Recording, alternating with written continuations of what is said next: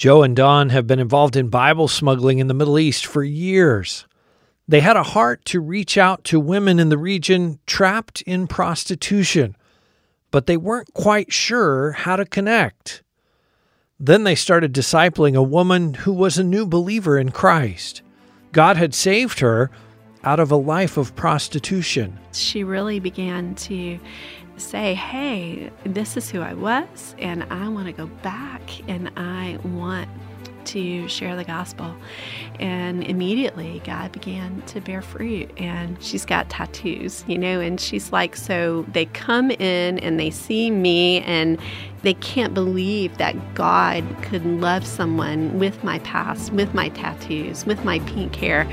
But I'm like, yeah. Jesus never promised his followers an easy path. In fact, he told his disciples that the world would hate them. He sent them out as sheep among wolves.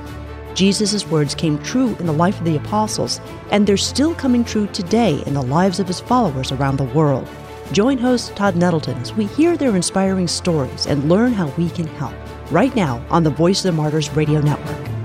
Welcome again to the Voice of the Martyrs Radio. My name is Todd Nettleton, and we're in the studio today in Bartlesville, Oklahoma, uh, with uh, two first name only guests, and we've actually had them here before. Uh, we call them Joe and Dawn. They are serving the Lord in the Middle East. They are especially involved uh, in delivering Bibles into a very closed country in the Middle East. We will talk more about that. Joe and Dawn, welcome back to Voice of the Martyrs Radio. Thank you. Thank you. And I want to encourage you, if if you are listening, to go back to our archives at vomradio.net and listen to our first conversation with Joe and Dawn. Uh, one part of that conversation, Joe talked about his own testimony uh, as a former criminal, someone who was a prisoner because of his crimes, now risking going to prison to, to, deliver the Bible into hostile and restricted nations. So uh, I want to encourage you again, vomradio.net. You can search for Joe and Dawn, search for Bible smuggling. Uh, their interview will come up, and I would love for you to hear that story. Let's talk a little bit about what is happening right now in the Middle East because you guys are right there on the front lines and especially uh, involved in sending Bibles to Iran, to the church in Iran what is the situation for Christians there? I know they have a new president not very long ago. Is it different? Is it better? Is it worse? Is it the same? Just kind of give us a, a picture of what it's like to be a Jesus follower in Iran right now. From what I've seen, nothing has changed. It is still a hostile environment to the gospel. As a matter of fact, um, we have a believer that's uh, headed back to prison today for a couple of years because of their faith. Uh, we have believers that are living near us that have had to flee because of persecution, uh, as well as uh, believers that will never go back because of their faith as well. And yet, the church is growing. Amen. Absolutely. People are coming to faith on a daily basis. We're seeing God move, um, people being baptized, churches and houses meeting, um, Bibles getting into to the country to those believers and them passing them out uh, to their families, to their friends, and then some uh, going out and evangelizing and sharing. And um, it's a blessing to see God move in the midst of the hostilities. Do you have a theory as to why the church is growing so fast in Iran right now? Because, I mean, we talked about the, the government is doing everything in their power to stop the church from growing, and yet it is exploding. Do you have a theory about how that's happening or, or what's powering that? Yeah, I think that Islam and the oppression of Islam is getting old. Uh, they're tired of being under the thumb of the regime, and so they're rebelling first and foremost uh, against Islam and oppression. And when they meet Jesus, they recognize that He is love and He is mercy, and they're willing to, um, you know, welcome the freedom that Christ offers to them. And I believe that's the main reason that people are coming to faith. On top of the fact that God is visiting them, the Holy Spirit is moving in in just rampant ways, and He's preparing hearts, you know, through the rebellion of Islam to receive Christ. And so it's really amazing to see what God is doing. Are there some stories, maybe Dawn, that just even in the last few months that that you know of people who have have made that choice they've they've put aside the darkness and, and are coming to the light Absolutely. I mean, we have new people every week. I think it's a really unique time in history where God has just appointed that this is a time of harvest. And and we joyfully get to participate in that. How much stress is there for you as you're encountering or running? I mean, you mentioned a brother's going to prison this week. Mm-hmm. Sister. A mm-hmm. sister's going to mm-hmm. prison this week. How much stress is it for you as you encounter Iranian Christians? You help to disciple Iranian Christians. You help them send back Bibles with them, knowing, like this sister, she could end up in prison. This person that we're talking to right now, they could go to prison. They could even be killed. Do you worry about that? How do you, how do you how does that conversation happen in your head? Yeah, at times uh, we do worry. Uh, we realize, we wonder at times if some of our believers are spies or not spies and there's such a level of untrust and just uh, the constant oppression that they have had by the regime, but also by Satan. Um, he tries to cast doubt, and people will say, Hey, I don't know if I trust that person or this person, and that doubt can really cast through the streams of, of believers. And um, so, to that extent, yes, there is worry, there's fear, um, but then we just have to cast our cares and worries and anxieties upon Jesus, and He will give us peace and rest and really speak the truth into uh, the believers to be courageous, be wise as serpents, harmless as doves, but also be bold and really trust in the Holy Spirit as opposed to listening to the lies of the enemy. And the person that Joe was just mentioning, her testimony, because some people on our team had a phone call with her just a couple of days ago, she was ready to go back. She had already been in prison for a period of time and was released. She had fruitful ministry inside the prison. People were coming to Christ. So she was ready and, and eager to be back wow. because she knew that God was opening that up as an opportunity for her to make Christ known. And I mean, that's an amazing measure of faith that God has granted to her.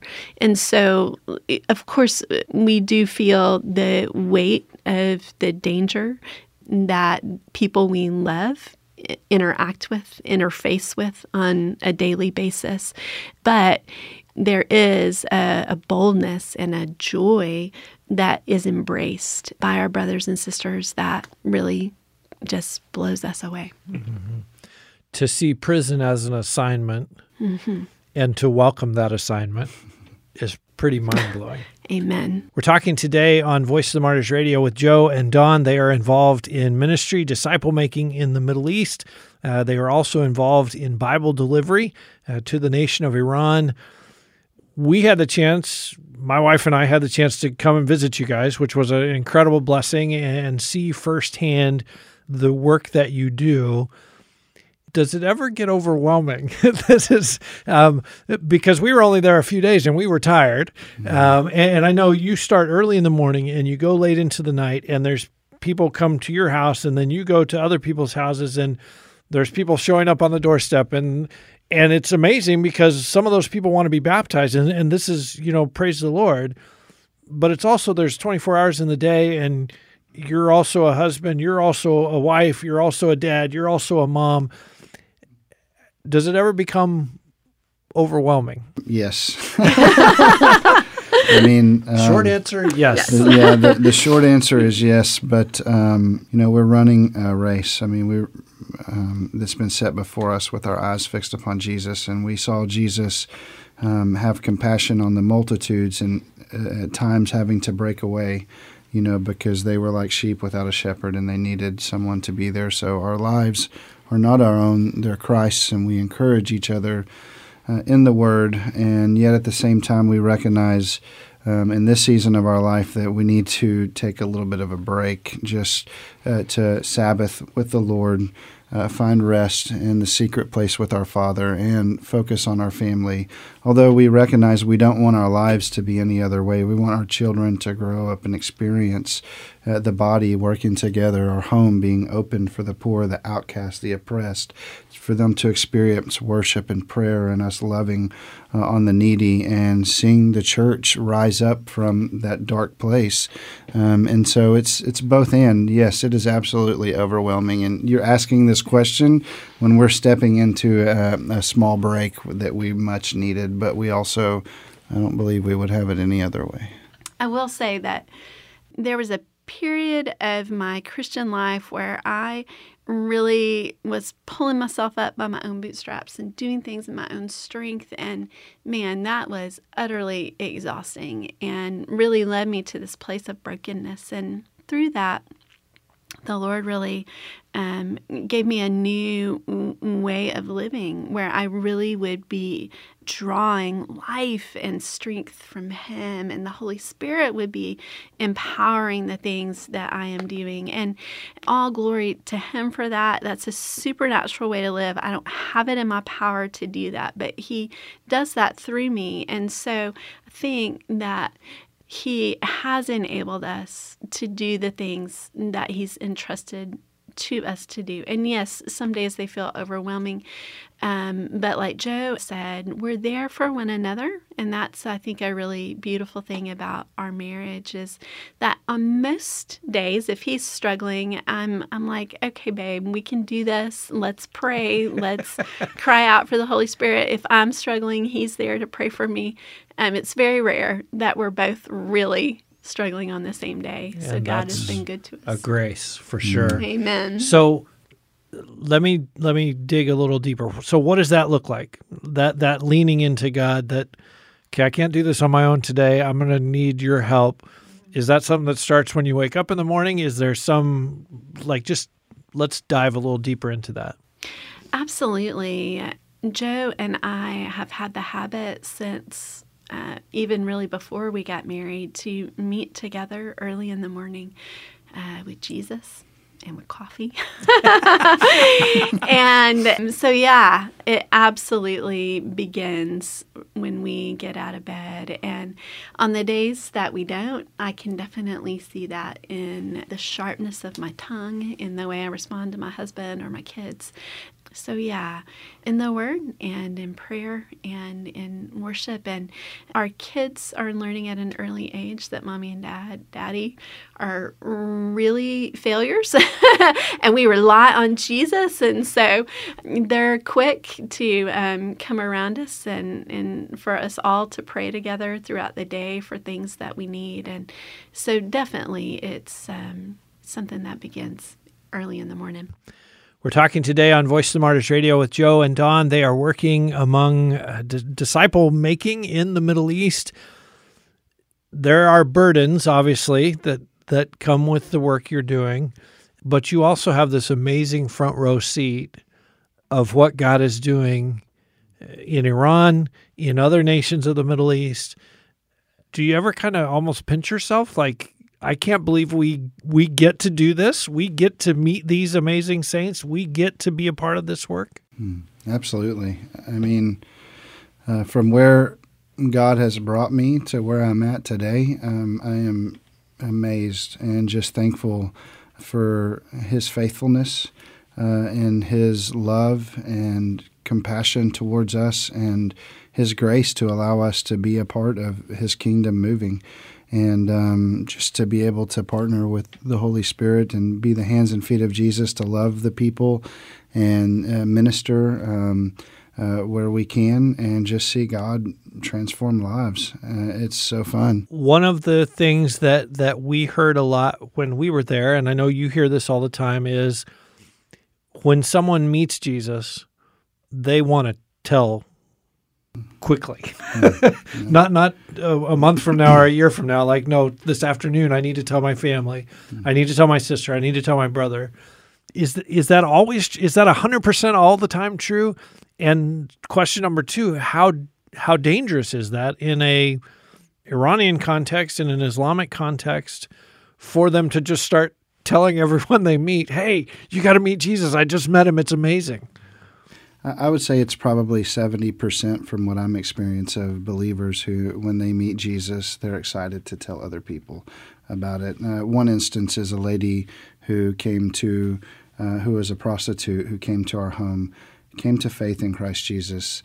The, the next night, um, she came back, uh, repented, received baptism, and then started sharing the gospel and went back into Iran and led her sister, her children to faith, and then started sharing with other people and then introducing them to one of our other believers who now is online with them every week. Uh, teaching them and training them. And so we also, from the very beginning, are intentional that when you follow Christ Jesus, it's your requirement to share that with other people. So we're intentionally training them and telling them to begin to pray for the relationships of people that they know, that they trust, and ask God to begin to work on their hearts so that whenever they feel the Spirit leading them, they will go and tell them about Jesus. And so that's how we've really trained, equipped, encouraged them.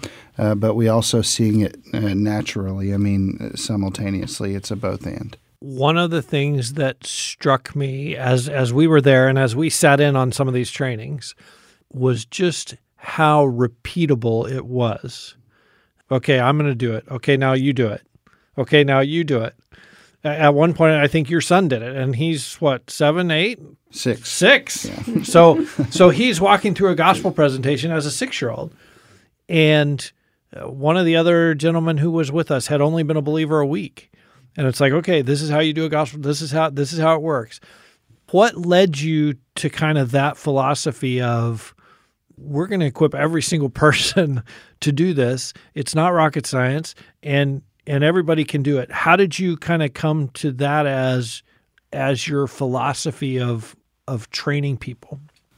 Well for me it starts all the way back to when when i met jesus I couldn't keep my mouth shut. I mean, he transformed me. I fell in love with God, and everyone I would uh, meet, I would tell about this Jesus whom I'd met, and I would read the Word, and I'd get excited to the point where people would, you know, be like, "Okay, we've heard enough about your Jesus," but I, I couldn't not say it, and and so from that point, I realized that just brand new believers, and then as you search the Scriptures, you see like the Samaritan woman who meets Jesus and immediately goes back and and tells her whole village, and yet she was a woman of bad reputation and um, a sinner and uh, a woman, uh, which at that time was looked down upon, and and yet God chose to use her. And so, we, from that perspective, we encourage people that as soon as they meet Jesus, they are the priesthood of believers, and so their responsibility is um, to go and tell that with other people. And so that's always been uh, like from the time that I met Jesus, but also as I've grown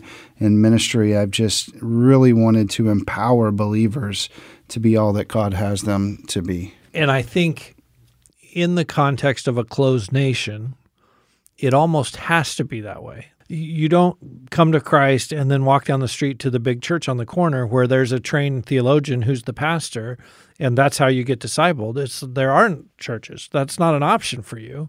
And so that was one of the things I loved about being with you was just seeing how okay, you've come to faith. Now you're qualified to lead a Bible study. I mean, and here's how you do that. You open the word, here's a few questions you can ask after you read it. And then everyone who's there, they're qualified to lead one now too because they they can open the word, they can ask these questions, they can have a discussion that was one of the things that I brought back from the time with you guys that was just so powerful to see. And like I say, in a closed nation context, it's almost the only way to to do it. Yeah, we call it simple, biblical, and reproducible. Anyone can share the gospel. Anyone can learn how to read a Bible story and then retell that Bible story. And so we want to empower them to reach their people because no one else can. And they already speak the language and they already know the culture. And so God has uniquely prepared them. Amen. We're talking today on Voice of the Martyrs Radio with Joe and Dawn. They are working in the Middle East, disciple making there. Dawn, I want to talk about something you you guys shared in our chapel service here at VOM this morning, and something you talked about is Joe travels all over the region. Mm-hmm. Travel in the last couple of years has become more complicated. Mm-hmm. You know, he goes, What happens if he doesn't pass his COVID test when it's time to come back? Is he going to be stuck there? Are we going to be stuck here without him? What's all of these questions? How do you work through those questions, and and how do you commission him to go without any sense of of doubt or fear or worry? Mm-hmm. We have often prayed that we as a family would be in the place that God desires us to be when He desires us to be there. And so, particularly in this season of history, you know, that has had to include the idea that we might not all be in the same location and trust that God is answering our prayer. Also, Joe was traveling, and um, I got a call from him that he was going to be required to travel to a different city than where we had expected him to be. And it's a really dangerous city, and the road there is a dangerous road that had just had an attack the day before. I'm sitting there with my Bible and I'm praying and I'm freaking out. Going, he could be being attacked by militants right now. And it was like the Holy Spirit just really interrupted my thinking and was like, could you maybe imagine that maybe right now he's sharing the gospel with a group of militants and they're coming to faith in Jesus? And I was like, oh, that's a completely different way of thinking about this set of circumstances. And it was like, again, the Holy Spirit was saying, why do you always imagine the bad? Like, is God not bigger than that? Is He not better than that? Can you anticipate and rejoice in the possibility of something beautiful happening? And that really is the God that we serve. And so it, it's an incredible way to refocus my energy instead of worrying and being fearful to be able to say, okay, God, these circumstances are uncomfortable. What are you going to do? Because you are a good God and you love us and you love your son. So, how are you going to exalt him in this moment? And that has really given me uh, a lot of freedom to see him uh, do things, see our family do things that um, other people would certainly consider um, unsafe. And I think we're in an era when people want to say if something is unsafe, it's also unwise. But I'm not sure that that really falls in the biblical paradigm of how we live our lives. One of the quotes that one of you said, and I don't remember which one the last time you were here, is we didn't come here to be safe. We didn't, we, you know, we didn't move to the Middle East because safety was our top priority. um, that would have been not a not a wise choice. But our top priority is we're going to glorify God with our lives, and we're going to share the gospel with people, and this is what God has called us to do. So, safety's in His hands. Um, I I love what you challenge us to do is imagine the best possible thing that God could be doing. Instead of it seems much easier to imagine the worst possible thing that could be happening um, to think about wow you know what door is God opening? What who who is Joe talking to about Christ right now that that we're going to hear about when he gets back with us? And it does like you say it does change your whole mindset. It just changes your your attitude and your spirit and even kind of the way you breathe when he's gone. Amen. Absolutely one of the ministries, and you mentioned it briefly, is ministry to to prostitutes. Can you talk a little bit about why that minute, particularly I think of the cultural implications of that ministry within an Islamic context, uh, but then just just share some of the stories about how God opened the door to that ministry and and some of the stories of of what what it's what He's done in the midst of it. Well, it's been really amazing. Um, for at least 18 months, maybe even closer to two years, um, it's been on the heart of one of our national partners that we would begin ministering to that group of ladies. And uh, we shouldn't have the resources or an open opportunity to do that. But we had been really praying, and um, God, and the way that only God can, um, brought a woman to our house who had been saved out of prostitution. And through our beginning to interact with her, disciple her, talk with her about uh, God's vision for all of our lives, she really began to uh, say, Hey, I, this is who I was, and I want to go back and I want to share the gospel.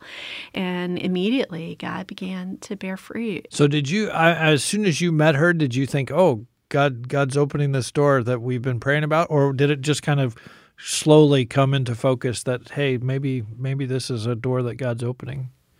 Um, I think it was maybe a matter of weeks, she um, moved into our home and was with us for a period of time. And her mom was also living with us at that time. And so I think it took a little while for her to um, feel comfortable revealing her background. Right. And then, but while she was becoming more comfortable with us, I think we were beginning this discipleship and training that Joe has already mentioned uh, with the idea that you have a story to tell. Who is God calling you to tell that story to? And so, yeah, I, it's just a matter of three or four weeks uh, before we really saw God blow that wide open for all of us. And we're like, look what he put together.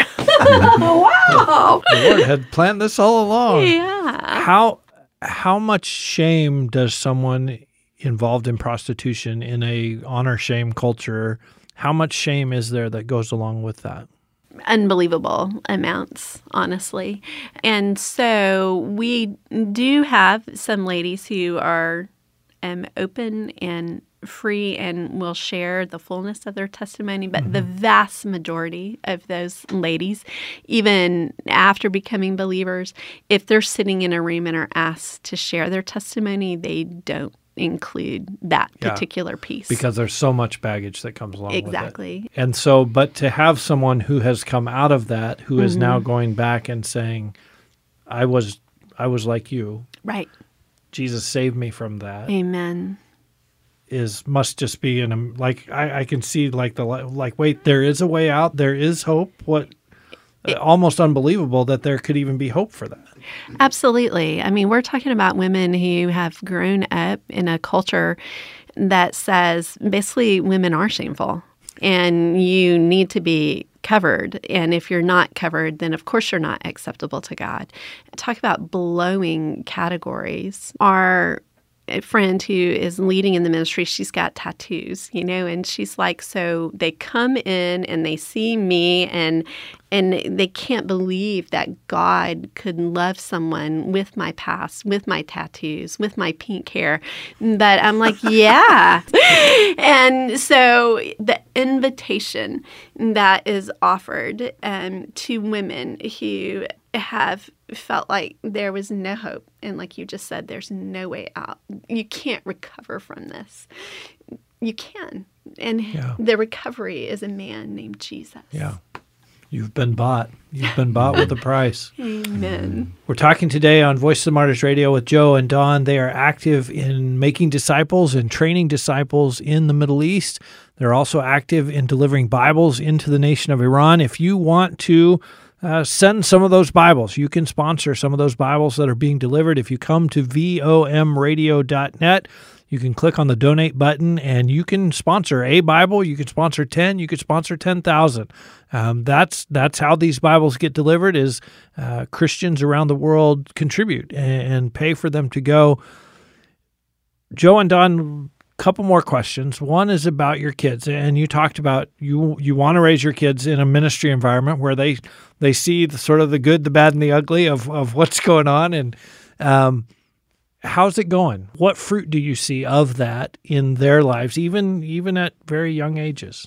I think one of the things that is very apparent is our kids know how to pray, and they don't just sit down at a meal and say, Thank you, Jesus, for our food, or at bedtime, you know.